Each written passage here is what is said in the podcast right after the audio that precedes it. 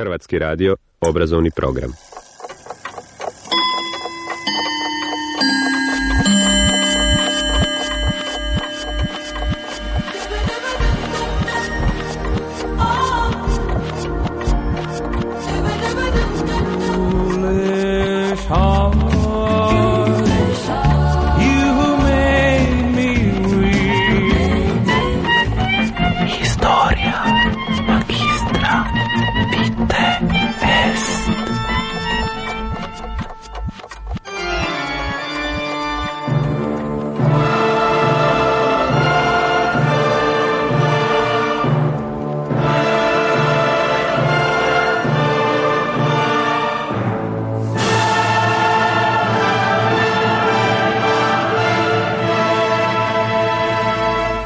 Povijest četvrtkom.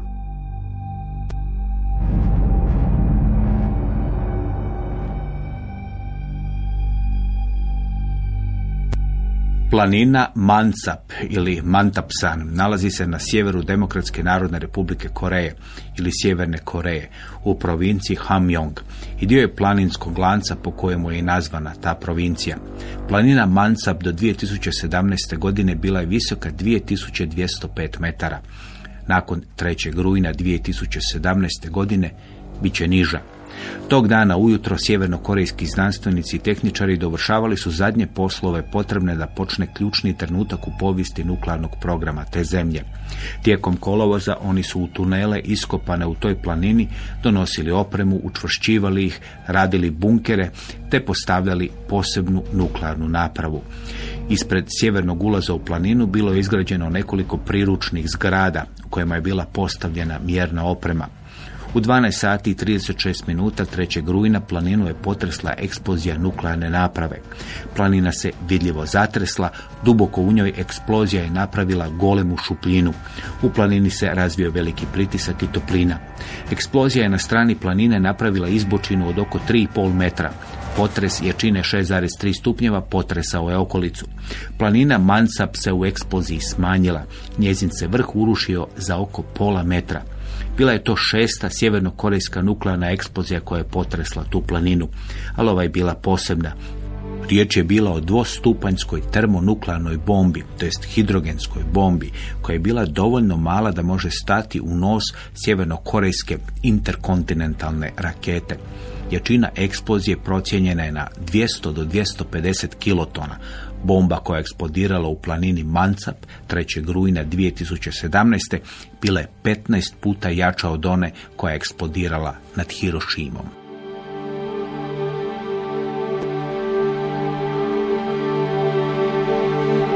Početak nuklearnog programa Sjeverne Koreje može se datirati u pedesete godine dvadesetog stoljeća.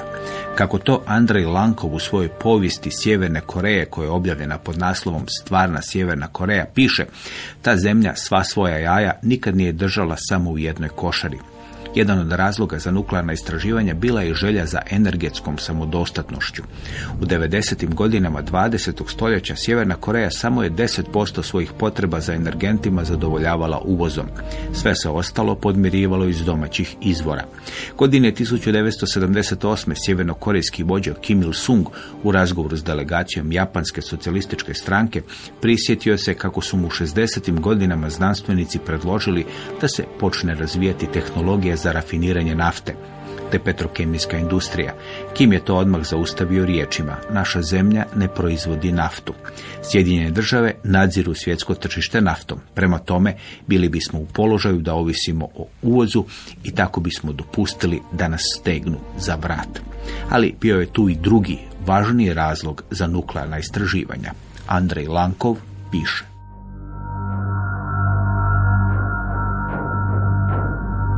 Malo je sumnje o tome da su od ranih početaka vođe Sjeverne Koreje razmišljali o vojnoj primjeni svog nuklearnog programa, ali čini se da se odlučni zaokret dogodio u sedamdesetim godinama dvadesetog stoljeća.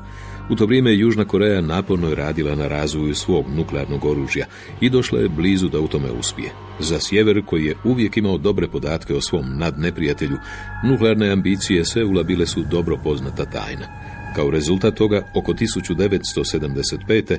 politički vođe Sjeverne Koreje odlučili su se požuriti sa svojim vojnim nuklearnim programom.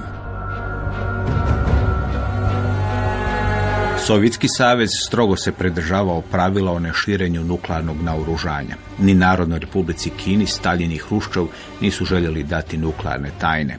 To je bio jedan od razloga kinesko-sovjetskog raskola u šezdesetim godinama.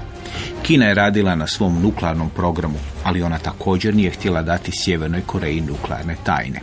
Sjeverna Koreja morala je sama izgraditi svoj vojni nuklearni program. Za njegovo sjedište odabran je slikoviti grad. Bruce Cummings u knjizi Korejsko mjesto pod suncem, moderna povijest, piše: Yongbyon je relativno poznat korejski grad, udaljen oko devedeset kilometara od Pjongjanga. Njegov osamljen zemljopisni položaj zaslužan je za njegovo utvrđivanje najkasnije u ranom petnaestom stoljeću. Kasnije je postao izletište za Yangban, korejsku vladajuću klasu u doba dinastije Joseon. Yongbyon je bio u drevne dane i grad u kojem se proizvodila svila i Sjeverna Koreja tamo je sagradila velike tvornice za proizvodnju sintetičkog tekstila, uglavnom rajona. Tamo se proizvodilo više od pedeset posto sjevernokorejskog tekstila i to je navelo neke američke obavještajne analitičare da pomisle da su navodna nuklearna postrojenja snimljena iz satelita zapravo tvornice tekstila. Na krovu tog postrojenja bila je ispisana parola koju je smislio Mao Tse Tung, a usvojio Kim Il-sung: oslanjanje na vlastite snage ili obnova kroz oslanjanje na vlastite snage.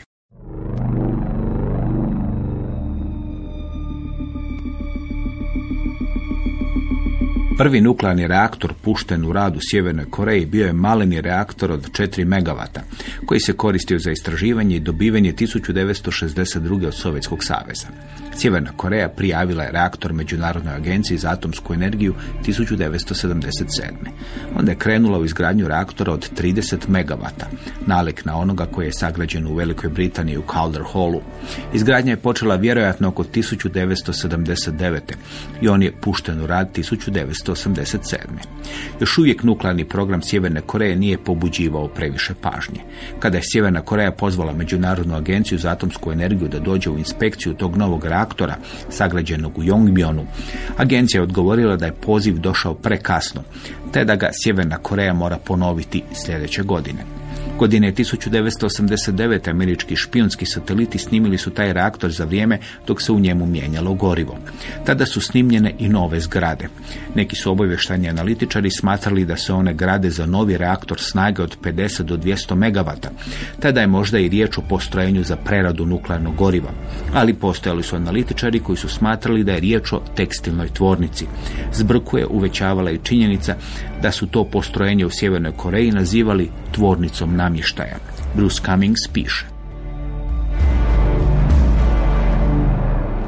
Demokratska narodna republika Koreja vjerojatno je tisuću devetsto devedeset prve. ako ne i ranije odlučila da kao zemlja okružena moćnim neprijateljima razvije maleni arsenal oružja zastrašivanja, nešto poput Izraela, da pokaže dovoljno aktivnosti da bi svijetu jasno objavila da ima nuklearno oružje, ali da ne objavi da ga ima, kako bi umanjila mogućnost da ti isti neprijatelji odluče da sami razviju svoje nuklearno oružje, na primjer Južna Koreja i Japan.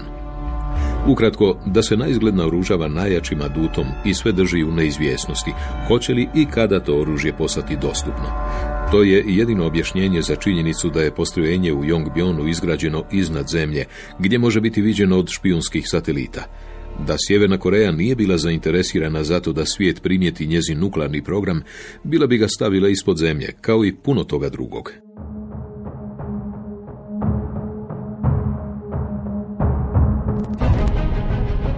Sjeverna Koreja počela je razvoj svoj nuklearnog oružja još u hladnom ratu, jer nije bila sigurna da će u slučaju sukoba s Južnom Korejom i Sjedinjenim Američkim Državama, koje su u Južnoj Koreji imale snažne vojne snage, Sovjetski savez ili Kina zbog nje riskirati rat sa Sjedinjenim Državama, koji može prerasti u nuklearni sukob. Nakon hladnog rata, Sjeverna Koreja postala je još zainteresiranija za nuklearno oružje. Andrej Lankov piše: Taj strah postao uvećan iskustvima iz devedesetih godina dvadesetog stoljeća i prvog desetljeća dvadeset prvog stoljeća, kada su Sjedinjene Američke Države intervenirale u nizu država.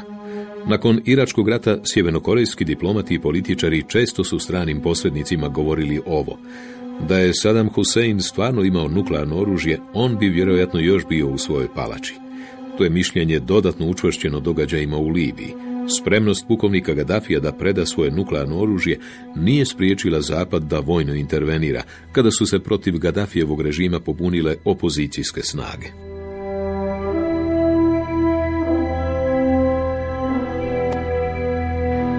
dvadeset prvog listopada tisuću devetsto devedeset četvrte. Demokratska narodna republika Koreja i Sjedinjene države potpisale su dogovoreni okvir.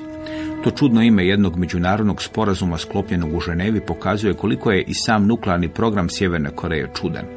Do tada ta zemlja nije izvela ni jednu pokusnu eksploziju nuklearne bombe, ali Sjedinjene države, Južna Koreja i Japan smatrali su da je potpisivanje tog čudnog sporazuma nužno kako bi se primirila Sjeverna Koreja. Zemlja koja ne izvela ni jednu nuklearnu eksploziju prijetila je da će izaći iz sporazuma o neširenju nuklearnog naoružanja, a za vrijeme pregovora diplomati te zemlje zaprijetili su da će Seul, glavni grad Republike Koreje, pretvoriti u more vatre ako se ne udovolji nekim njihovim zahtjevima. I okvirni sporazum baš je to i učinio. U zamjenu za veliku pomoć, što u novcu, što u robi, Sjeverna Koreja trebala odustati od izgradnje nuklearnog oružja. Stvoren je KEDO, Korejska organizacija za razvoj energije. Japan, Južna Koreja i Sjedinjene države dale su Sjevernoj Koreji više od dvije milijarde dolara i trebali su financirati izgradnju dva lagana vodena reaktora, koja su dobra za dobivanje nuklearne energije, ali nisu korisna za dobivanje plutonija, koji se može koristiti za izgradnju nuklearnih bombi. Postoje mišljenja da su Sjedinjene države na sve to pristale jer su mislile da nakon smrti Kim Il-sunga sjevernokorejski režim neće dugo trajati. Što se dogodilo dvanaest godina nakon okvirnog sporazuma opisuje Sigrid Hecker u knjizi Stožerne točke, pogled u sjevernokorejski nuklearni program. devetog listopada dvije tisuće šeste. godine u rane jutarnje sate Pjongjang je poduzeo nezapamćen korak i obavijestio Peking o vremenu, mjestu i očekivanoj snazi na dolazeće pokusne eksplozije. Nijedna zemlja nije dala takvo upozorenje za svoj prvi nuklearni pokus.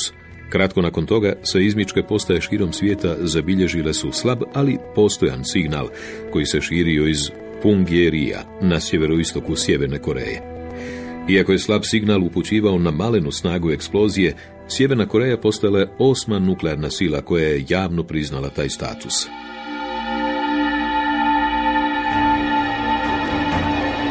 Američki predsjednik Richard Nixon nazvao je Sjevernu Koreju četvororazrednom silom, Big Zipnerom. A opet ta zemlja, čije stanovništvo Enciklopedija Britanika za dvije tisuće dvadeset treću. procjenjuje da je veliko oko dvadeset šest milijuna stanovnika, izgradila je nuklearni arsenal i oružje koje ga može dostaviti na udaljenost od nekoliko tisuća kilometara. Koreja je već jednom bila najužarenije mjesto na svijetu. Godine tisuću devetsto pedesete. počeo je Korejski rat između Sjeverne i Južne Koreje, u koji su se uključile gotovo sve važne sile tadašnjeg svijeta. U tom je ratu poginulo na milijune ljudi i on zapravo nije ni završio. Godine tisuću devetsto pedeset treće. potpisano je samo primirje. Dvije zemlje koje su još uvijek formalno u ratu razdvaja demilitarizirana zona, jedno od najopasnijih mjesta na svijetu. A sjeverno od te demilitarizirane zone je nuklearna sila, govori Zorana Baković, dopisnica Ljubljanskog dela s Dalekog istoka.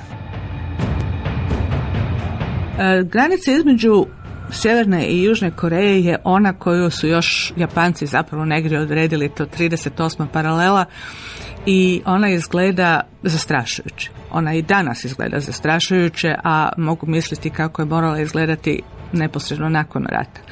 To su bodljikave žice preko cijeloga poluotoka. Južnu Koreju čine zapravo otokom, jer je potpuno odrezan od gornjeg dijela, i tu su vojnici uvijek spremni u svakom trenutku na mogućnu provokaciju. Međutim, ono što je puno osjetljivije je takozvana linija kontrole na moru, na morima sa jedne i sa druge strane poluotoka. Jer dok ovdje imate bodljikavu žicu, jasno vam je gdje je ta demarkaciona zona, koja se sada zove demilitarizirana zona, iako je najviše vojske u tih nekoliko kvadratnih kilometara nego što sam ikada igdje vidjela.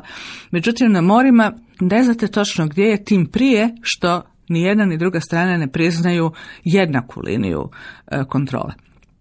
Tako da kada bi južnokorejski broj, što se događalo i puno kasnije, dakle događalo se i u proteklih dvadeset godina, a da ne govorim američki prešao onu crtu koju je Sjeverna Koreja odredila kao liniju razdvajanja, onda bi Sjeverni Korejci smatrali da je to ugrožavanje njihovog teritorija i reagirali bi. Naravno, dokle god govorimo o Kim Il-sungu, on ne samo da ima milijun i dvjesto tisuća vojnika, ali on prije svega računa na zaštitu koju ima od ove dvije sile koje su mu uvijek iza leđa. Jedno je Kina i drugo je Sovjetski savez. I oni se na neki način se stalno prijetili ratom za koji su kao i pedesete godine znali da ove dvije sile ne mogu sebi dozvoliti u taj potencijalni okršaj, sukob ne ući, jednostavno zbog toga što je to bilo puno više nego samo pitanje Sjeverne Koreje. dvadeset prvog siječnja tisuću devetsto šezdeset osme. godine u dvadeset dva sata komandosi jedinice sto dvadeset četiri sjevernokorejske vojske krenuli su u napad na Plavu kuću, rezidenciju predsjednika Republike Koreje. Tada je predsjednik bio general Park Chung-hee. Južnokorejska policija i vojska uspjele su zaustaviti napad. Od trideset jednog pripadnika jedinice sto dvadeset četiri ubijeno ih je dvadeset devet. Jedan je pobjegao u Sjevernu Koreju, jedan je zarobljen. Dva dana nakon tog napada Sjeverna Koreja izvela je još jedan i ovoga puta meta je bila znakovita. Narušige Mićišita u knjizi Vojni i diplomatski pohodi Sjeverne Koreje tisuću devetsto šezdeset šesta do dvije tisuće osme piše. Nešto prije podneva dvadeset trećeg siječnja tisuću devetsto šezdeset osme. ratni brod američke mornarice Pueblo plovio je oko šesnaest nautičkih milja od istočne obale Sjeverne Koreje. Odjednom, sjevernokorejski patrolni brod S O jedan s posadom na borbenim položajima približio se Pueblu. U dvanaest i deset S O jedan stupio je u kontakt s obalom i dojavio da procjenjuje da je Pueblo nenaoružani američki izviđački brod. U dvanaest dvadeset sedam S O jedan poslao je signal: makni se ili ću otvoriti vatru. Pueblo je odgovorio: ja sam u međunarodnim vodama, namjeravam ostati na sadašnjoj lokaciji do sutra. U tom trenutku približila su se sa zapada tri torpedna čamca P četiri, ponovno s posadom na borbenim položajima, i pridružila se S O jedan u okruživanju Puebla. S O jedan poslao je poruku: slijedi me. Dok je još jedan P četiri plovio prema Pueblu, dva zrakoplova MiG dvadeset jedan preletjela su iznad toga područja. Kada se jedan P četiri s osam do deset naoružanih ljudi na palubi počeo približavati Pueblu, zapovjednik Puebla Lloyd Butcher odlučio je napustiti to područje. Onda se pojavio još jedan S O jedan i pridružio se potjeri za Pueblom. U trinaest dvadeset sedam jedan je sjevernokorejski brod otvorio vatru na Pueblo. Uslijedila je vatra s torpednih čamaca.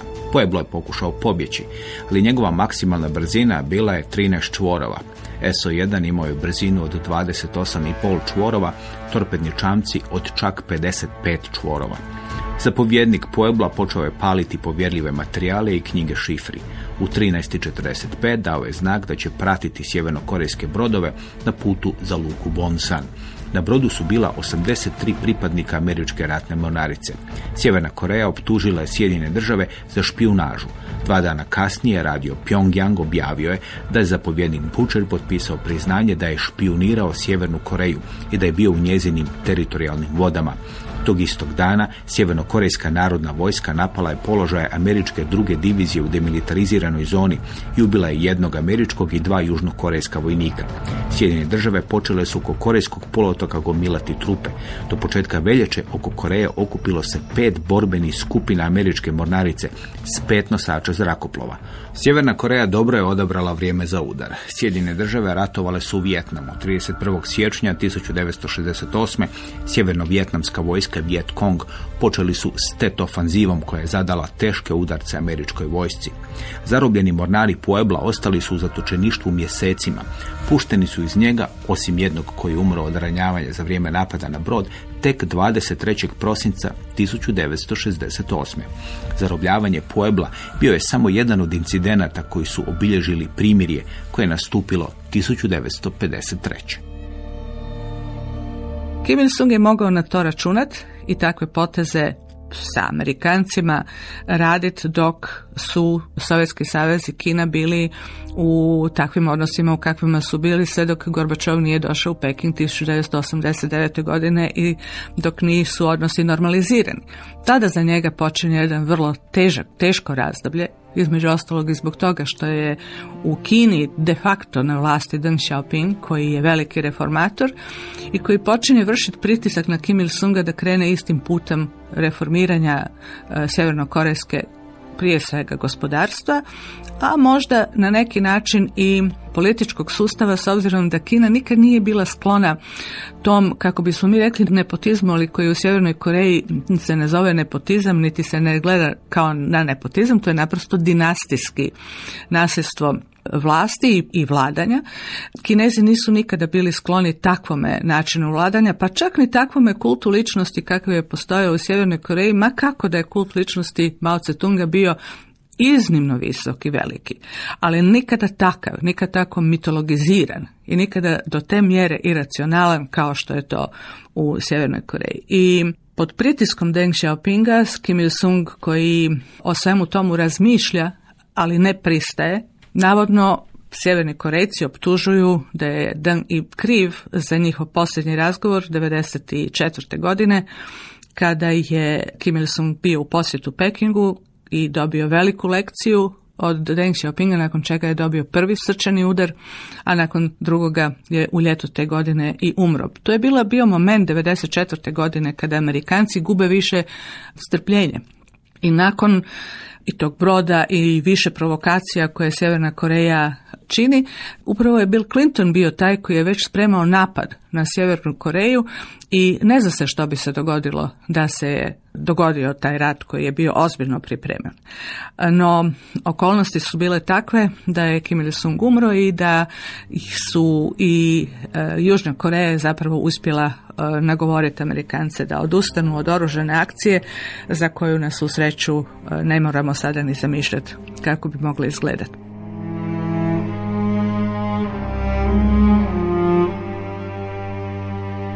Od stvaranja Sjeverne Koreje do danas njezina je politička povijest relativno jednostavna. Do tisuću devetsto devedeset četvrte. njome je vladao Kim Il-sung, koji je bio na čelu Radničke partije i vojske. Nakon njegove smrti Sjevernom Korejom vlada njegov sin, nakon smrti sina njegov unuk. Politički život Južne Koreje puno je življi. Njome je do tisuću devetsto šezdeset prve. vladao kao diktator Syngman Rhee, koji je zbog korupcije morao pobjeći iz zemlje. Nakon toga bilo je kratko razdoblje parlamentarne vladavine, a onda je vojska preuzela vlast i tako Južnom Korejom počeo vladati general Park Chung-hee. On će Republikom Korejom vladati osamnaest godina. Njegova vladavina završit će na krajnje čudan način. Jedna od reformi druge republike, kako se naziva razdoblje u južnokorejskoj povijesti nakon odlaska Syngmana Rhea, bilo je stvaranje K C I A ili K C I A. Zadnja tri slova objašnjavaju puno. K C I A bila je nova južnokorejska obavještajna služba, osnovana uz pomoć američke C I A. Vrlo je brzo postala moćna. Bila je kombinacija obavještajne, kontraobavještajne službe i tajne policije.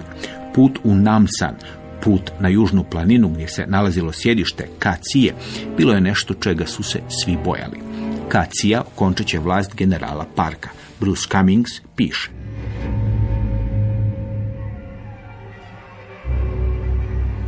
dvadeset šestog. listopada tisuću devetsto sedamdeset devete. predsjednik Park otišao je u sigurnu kuću kako bi večerao s direktorom K C I A Kim Jae-gyuom.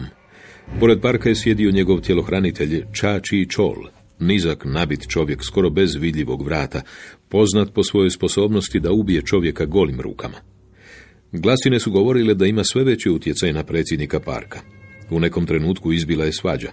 Kim Jae-gyu izvukao je pištolj, povikao kako možemo voditi našu politiku s insektima poput njega i ustrijelio Ča. I onda, posve neobjašnjivo, potez nikada nije rasvjetljen, Kim je također ustrijelio i ubio generala Parka.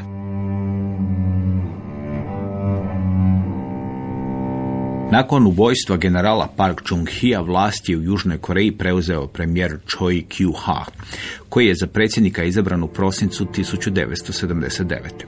Pravu vlast imala je vojska na čelu s generalom Chung-du Hwanom, načelnikom sigurnosti vojske, koji odmah nakon ubojstva Park Chung-hea uhapsio načelnika stožera južnokorejske vojske generala Chong Sung-hwa i iz vojnog vrha protjerao i uhapsio sve njegove pristalice i saveznike. U travnju je Chun postao i načelnik K C I A.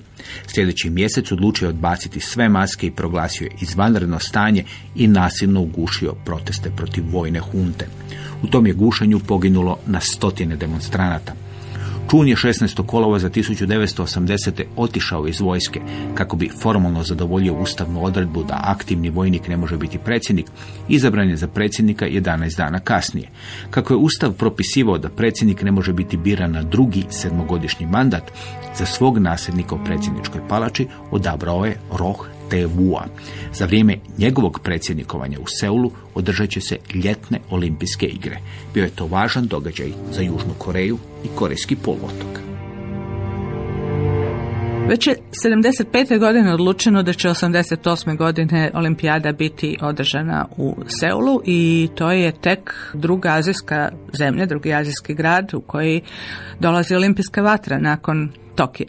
Da ne govorim da u cijelo to vrijeme o kojem govorimo između Južne Koreje i Japana također postoji iznimni rivalitet i duboka mržnja Južnih Korejaca prema Japanu, kojemu nikada ne mogu oprostiti za poniženje koje se zove koloniziranje. Ta mržnja zapravo traje do dana današnjeg i upravo je sada objavljeno konačno da je Južna Koreja odlučila ipak pristati na pomirenje oko spora prisilne radne snage tijekom kolonizacije s Japanom, što je velika stvar jer naprosto Južna Koreja je imala kao politiku Japanu nikada ne oprostiti, bez obzira na sve. Tako da je olimpijada bila i element u tom rivalstvu između Južne Koreje i Japana i Japan koji je naravno u to vrijeme bio silno u naponu i, i još uvijek nije ušao u ovu svoju stagnaciju iz koje se teško vadi, je bio jedan od momenata koji je također vukao Južnu Koreju naprijed i koji je bio jedan od velikih uzora za južnokorejsku tu kompletnu rekonstrukciju i preokret te gospodarske strategije. Čebuli su i napravljeni po uzoru na japanske korporacije, tako da je i to jedan od pokazatelja do koje mjere su Južnokorejci posmatrali, kopirali i učili od te japanske zanimljive demokracije sa jednom i pol strankom, jel, vladajućom koja je gotovo cijelo vrijeme na vlasti i oporbom koja se pojavljuje tek sporadično.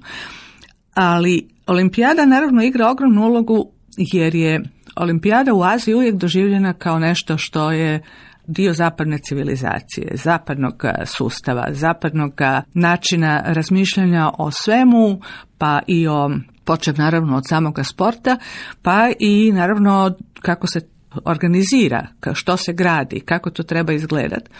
I već od polovice sedamdesetih godina pod, bez obzira kakvom diktaturom, ali svejedno ta izgradnja i priprema za olimpijadu je veliki poticaj. Održati uspješnu olimpijadu je postao ne samo daleko od toga sportski, nego prije svega politički zadatak. I kada je osamdeset osme godine olimpijada održana i ocijenjena od, i od strane Međunarodnog olimpijskog komiteta, a prije svega naravno međunarodne e, javnosti kao iznimno uspješna, to je bio veliki poticaj za Južnu Koreju da se e, još više otvori i da zapravo se još više razmišlja i o daljim promjenama koje nisu sad više samo gospodarske nego i političke.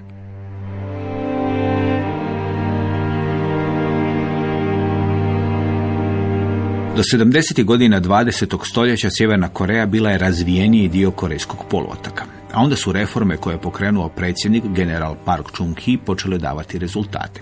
Južna Koreja počela je bilježiti vrtoglave stope rasta. Jedan od temelja tog rasta bila jeftina, radišna radna snaga. Sve je veći broj američkih i zapadnoevropskih tvrtki otkrivao Južnu Koreju u kojoj su radnici radili šest dana u tjednu, tri smjene na dan. To je povećavalo produktivnost i isplativost tvornica u Južnoj Koreji. Pomagalo je i to da je Južnom Korejom u biti vladala vojska koja se nije ustručavala oružjem slomiti sindikalne proteste zbog takvih teških uvjeta rada. Važna je bila i uloga države. Rast nije prepušten tržištu. Na novogodišnjoj novinskoj konferenciji tisuću devetsto sedamdeset treće predsjednik general Park Chung-hee objavio je program industrializacije u teškoj i kemijskoj industriji. Prema tom programu do tisuću devetsto osamdesete automobili, brodovi, čelik i strojevi trebali su činiti pedeset posto južnokorejskog izvoza. Plan je bio da se za jedno desetljeće dosegne cilj od deset milijardi dolara izvoza i prihod po glavi stanovnika od tisuću dolara. Bio je to početak takozvanog velikog prodora. Bruce Cummings piše: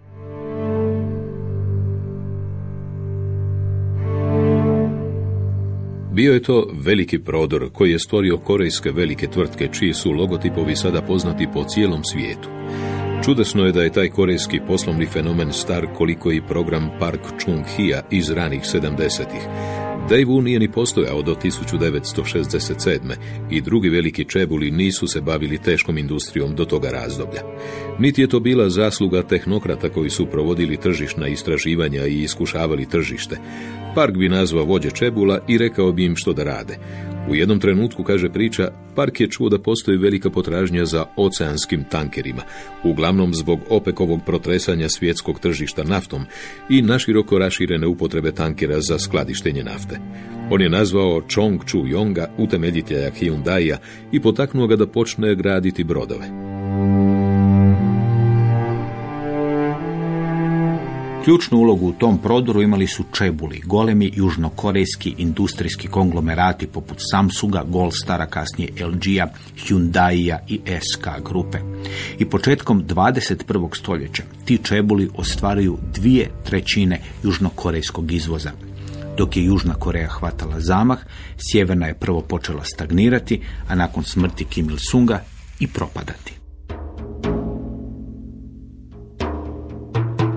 Još je prije nego je Kim Il-sung umro, on je već predstavio tko će mu biti nasljednik, pri čemu se nikada nije znalo čiji je on sin po majčinoj strani, koja je to žena Kim Il-sungova rodila Kim Jong-ila, s obzirom da ih je on imao nekoliko koje se nikada nisu pojavljivale i nikada se ništa o njima nije znalo. I e, smrt Kim Il-sunga dolazi naravno kao nešto što je moralo mjesecima biti obilježeno javnim plakanjima, i to gotovo kao da su objavili natjecanje u plakanju, jer e, je bilo sasvim sigurno jednim dijelom to i emotivna stvar za Sjeverne Korejce koji ulaze u razdoblje ogromne nesigurnosti. Kada takav diktator umre, onda nastupa strašna nesigurnost za svakog pojedinca, nego je i e, stvar partijske obveze. Dakle, na prosto su za predsjednikom, partijskim vođom, ocem svoje države mjesecima žalovali, dok je njegov sin Kim Jong-il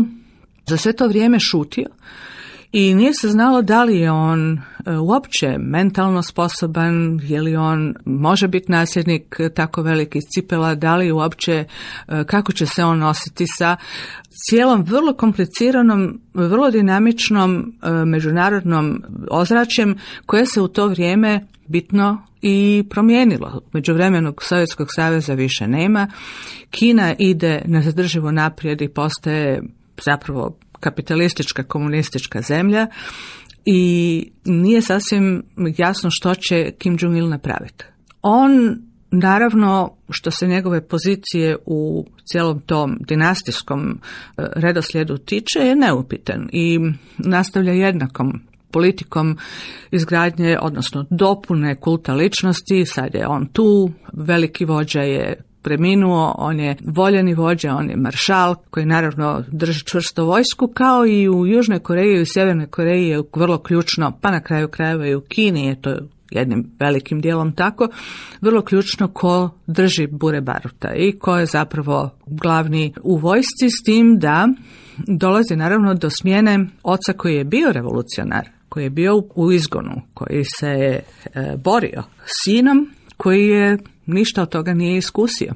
To je uvijek veliki izazov u takvim sustavima. Moji prijatelji Kinezi koji su bili pozvani na sprovod Kim Il-sunga su doživjeli to da ih je Kim Jong-il stavio u nekakvu zabijenu vilu koja je daleko bila od Pjongjanga i dva tjedna ih nije došao ni pogledati. To je već bio znak da Kim Jong-il prema Kini ima sasvim drukčije i osjećaje, ali i politiku nego njegov otac.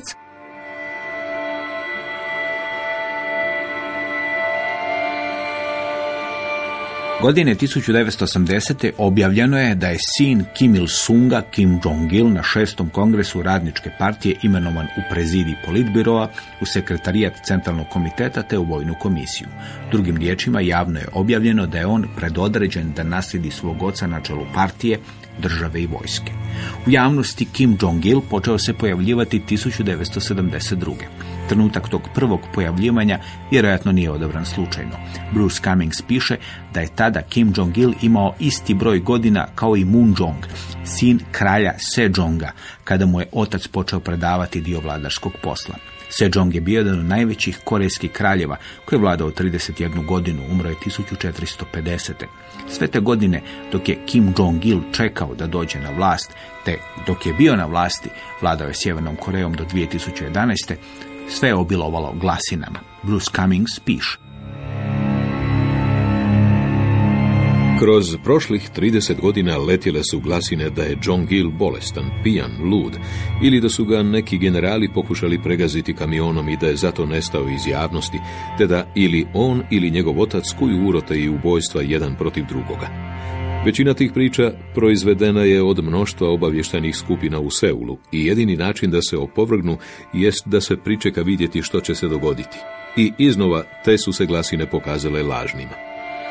Jednog ćemo danas saznati o natezanju i previranju koje se dogodilo kada je Kim Il-sung pripremao sina za nasljednika. To je možda sličilo dvorskoj politici iz starih dana i krv se vjerojatno prolila. U međuvremenu, na vidljivoj površini kretanje prema obiteljskom nasljeđivanju činilo se nezaustavljivim, kao i kod starih korejskih kraljeva iz dinastije Choson.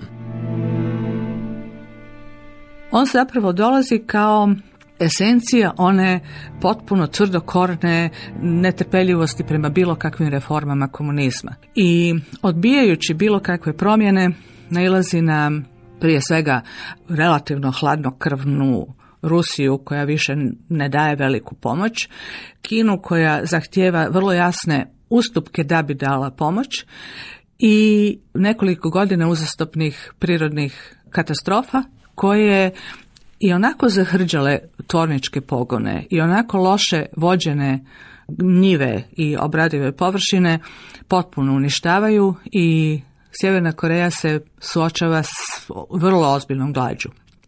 Negdje devedeset šeste. godine, pa godinu dvije nakon toga, se procjenjuje da je moglo umrijeti više milijuna ljudi tamo, nitko to ne može znati. Ono što se je moglo vidjeti su daleko manja, nerazvijena, neuhranjena djeca, neuhranjeni ljudi na ulicama i to je jedan, jedan, vjerojatno jedan od najtežih momenata u povijesti Sjeverne Koreje. Za to vrijeme i tu se, tu se zapravo i taj obrat potpuno vidi, jer Južna Koreja je tada već jedna vrlo razvijena zemlja koja preuzima vođstvo u mnogim gospodarskim granama u Aziji, a polako se nameće i kao e, respektabilna gospodarstvo u, u svjetskim razmjerama i onda naravno imamo te vrlo česte prebjege iz Sjeverne Koreje u Južnu koji e, su uvijek razlog za još veće povećanje napetosti.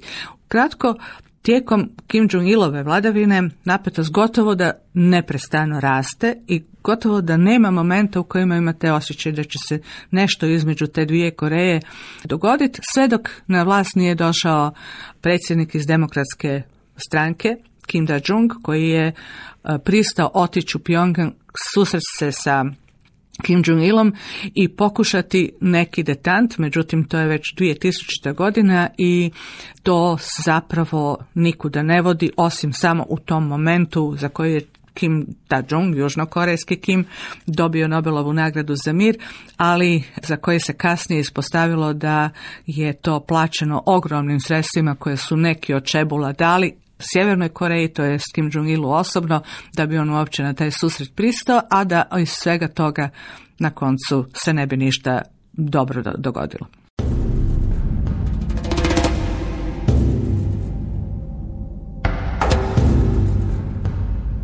Politički život Južne Republike Koreje bio je prožet nasiljem. Prvi mirni prijenos vlasti dogodio se tek u veljači tisuću devetsto osamdeset osme. kada je inauguriran predsjednik Roh Tae-woo.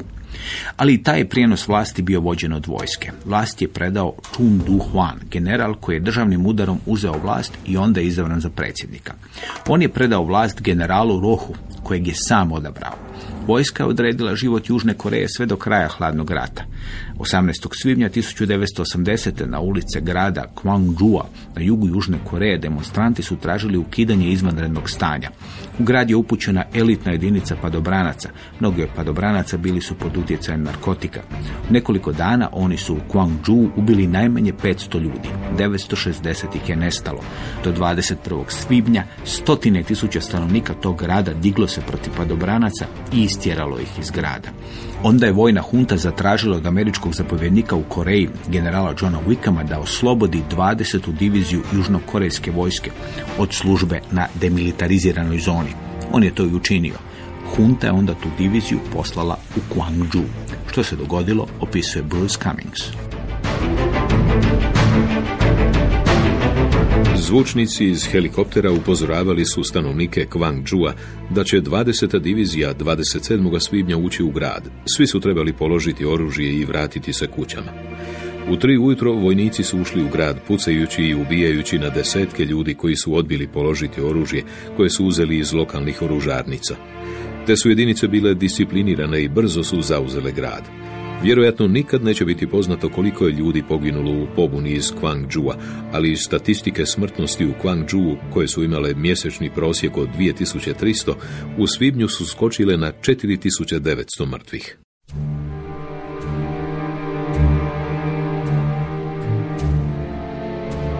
Osim nasilja, politički život Južne Koreje obilježila je korupcija. Prvi njezin predsjednik morao je otići iz zemlje jer je stanovnicima Južne Koreje bilo dosta njegove korumpirane vladavine. Ali to nije značilo da je korupcija nestala sa Syngmanom Rhijem. Generali i predsjednici Chung-du Hwan i Roh Tae-woo optuženi su da su korupcijom stekli na stotine milijuna dolara. U prosincu tisuću devetsto devedeset pete. obojica su formalno optuženi za korupciju. U kolovozu sljedeće godine proglašeni su krivima. Bivši predsjednik Chun osuđen je na smrt, Roh na dvadeset dvije i pol godine zatvora. Chunu je prvo smrtna kazna preinačena u doživotni zatvor, a onda su obojica u prosincu tisuću devetsto devedeset sedme. pomilovani od predsjednika Republike. Taj proces je bio iznimno težak čak i kada je uh, No Tae-woo, koji je prvi izabrani predsjednik, izabran na to mjesto, čak ni tada to nije bila još uvijek demokracija takva kakva je ona recimo sada. Međutim, čak i kada govorimo o demokraciji sada, nije to tako davno bilo da je jedina žena, prva žena na mjestu predsjednice Južne Koreje, kćer od predsjednika, nekadašnjeg predsjednika Park Chung-hea, Park Chung-hee, izabrana i brzo smijenjena zbog korupcije koja je bila tako zapravo duboka i nemilosrdna da je teško vjerovati kako je to još uvijek bilo moguće. U svakom slučaju, u počecima korejske, južnokorejske demokracije uvijek je bilo jako teško eliminirati taj snažni utjecaj vojske koja je stalno bila tu prisutna i naravno uvijek opravdavana time što ta opasnost se nikada nije uklanjala, uvijek je bila zapravo samo sve veća, s obzirom da se je e, sjevernokorejska vojno-tehnološka sposobnost i prijetnja povećavala. Tako da je južnokorejska vojska uvijek imala vrlo visoku e, riječ u politici i samim tim onemogućavala pravu demokratizaciju društva. Sa treće pak strane, južnokorejski sindikati su postojali dosta agresivni. Oni s jedne strane mogu biti element demokratizacije zbog toga što naravno oni traže, zahtijevaju radnička prava, promjenu zakona i tako dalje, ali s druge strane oni istodobno zahtijevaju protekcionizam jer ne žele nikakvo otvaranje sjever, južnokorejskog tržišta za tuđe robe i tu se zapravo sva ta društveno-gospodarska previranja demokracija nekako probijala teško, naravno, i vrlo teško se zrijevala. Teško je reći da li iko je demokracija sazrela, to je vrlo, naravno, proces koji vječno traje. Međutim, čak i kada je postala demokratsko društvo, Južna Koreja i dalje jako trpi od toga da ni dan danas nije uspjela napraviti zreli svoj socijalni sustav, tako da i dan danas imate usred sve te razvijene, vrlo razvijene države i demokratske države imate problem vrlo siromašnih starih ljudi koji nemaju e, mirovinski sustav, koji nisu pokriveni nikakvom zaštitom. dvadeset devetog i tridesetog svibnja tisuću devetsto devedeset treće. godine Sjeverna Koreja ispalila je tri rakete tipa Skad i jednu raketu tipa Nodong. Bilo je to do tada najveće pokusno lanciranje raketa u Sjevernoj Koreji. Prisutni na lanciranju bili su promatrači iz Pakistana i Irana. Sjeverna Koreja pokrenula je program gradnje raketa negdje u šezdesetim godinama. Krajem sedamdesetih ili početkom osamdesetih od Egipta kupila je sovjetske rakete tipa Skad-B, rastavila ih i onda počela učiti kako se one mogu sagraditi. Na temelju tog Skada nastala je sjevernokorejska raketa Hwasong pet. Sredinom osamdesetih te su se rakete počele serijski proizvoditi. Veliki dio izvezen je u Iran, koji je tada bio u ratu s Irakom i u tom je ratu vođen takozvani rat gradova, u kojem su se gradovi gađali dalekometnim raketama. Nakon Hwasonga pet došao je Hwasong šest, koji je imao domet od petsto kilometara i poboljšani sustav vođenja. Procjenjuje se da je do tisuću devetsto devedeset devete. Sjeverna Koreja proizvela od šesto do tisuću tih raketa, od kojih je možda polovinu izvezla u Iran, Siriju i Libiju i na tome zaradila stotine milijuna dolara. Zato su oni promatrači bili na lansiranju tisuću devetsto devedeset treće. Nakon Hwasonga šest, Sjeverna Koreja sagradila je Nodong jedan, raketu srednjeg dometa s dometom između tisuću dvjesto i tisuću petsto kilometara. Sa Nodongom jedan Sjeverna Koreja mogla je prvi puta dosegnuti Japan. Nuklearno oružje rakete od Sjeverne Koreje učinile su još opasnijeg suparnika, govori Zorana Baković, dopisnica Ljubljanskog dela s Dalekog istoka. Sjevernokorejski nuklearni program počinje već osamdesetih godina i e, još je Kim Il-sung, s obzirom da je komunističko bratstvo došlo sa svim svojim tehnologijama, znanjima, pomoći graditi ponovno Sjevernu Koreju, zahtijevao od Mao Tse Tunga da s njim podijeli i nuklearni program koji je Kina već imala od šezdeset četvrte. godine, što je Mao odbio. Kina nikako nije željela da Sjeverna Koreja postane nuklearizirana zemlja i to je još više Kim Il-sunga, a posebice Kim Jong-ila, njegovog sina, potaknulo da taj program upravo razvije. Dakle, Sjeverna Koreja je zemlja koja ne vjeruje onima koji joj pomažu, a to su Kina i Rusija, koja se plaši onih sa kojima je ratovala, a to su Amerikanci, i koja zapravo nije sigurna kako će sa svojim sunarodnjacima i kako uopće može izgledati taj odnos sa jugom poluotoka. A prosmatrala je i primjere koji su zemalja koje su se odrekle nuklearnog naoružanja i shvatila da zemlja koja nema atomsku bombu je uvijek prva na udaru. Da je to tako nekako se sklopilo u glavi, posebno Kim Jong-ila, koji je smatrao da je nuklearno naoružanje nešto što će njegovu zemlju i njega osobno sačuvati na vlasti, da će to biti sredstvo zastrašivanja, bez obzira što je svjestan da na raspolaganju ima samo jedan hitac. Ali da će to biti sredstvo koje, koje će ga sačuvati na vlasti, a na neki način i najjača karta za bilo kakve pregovore.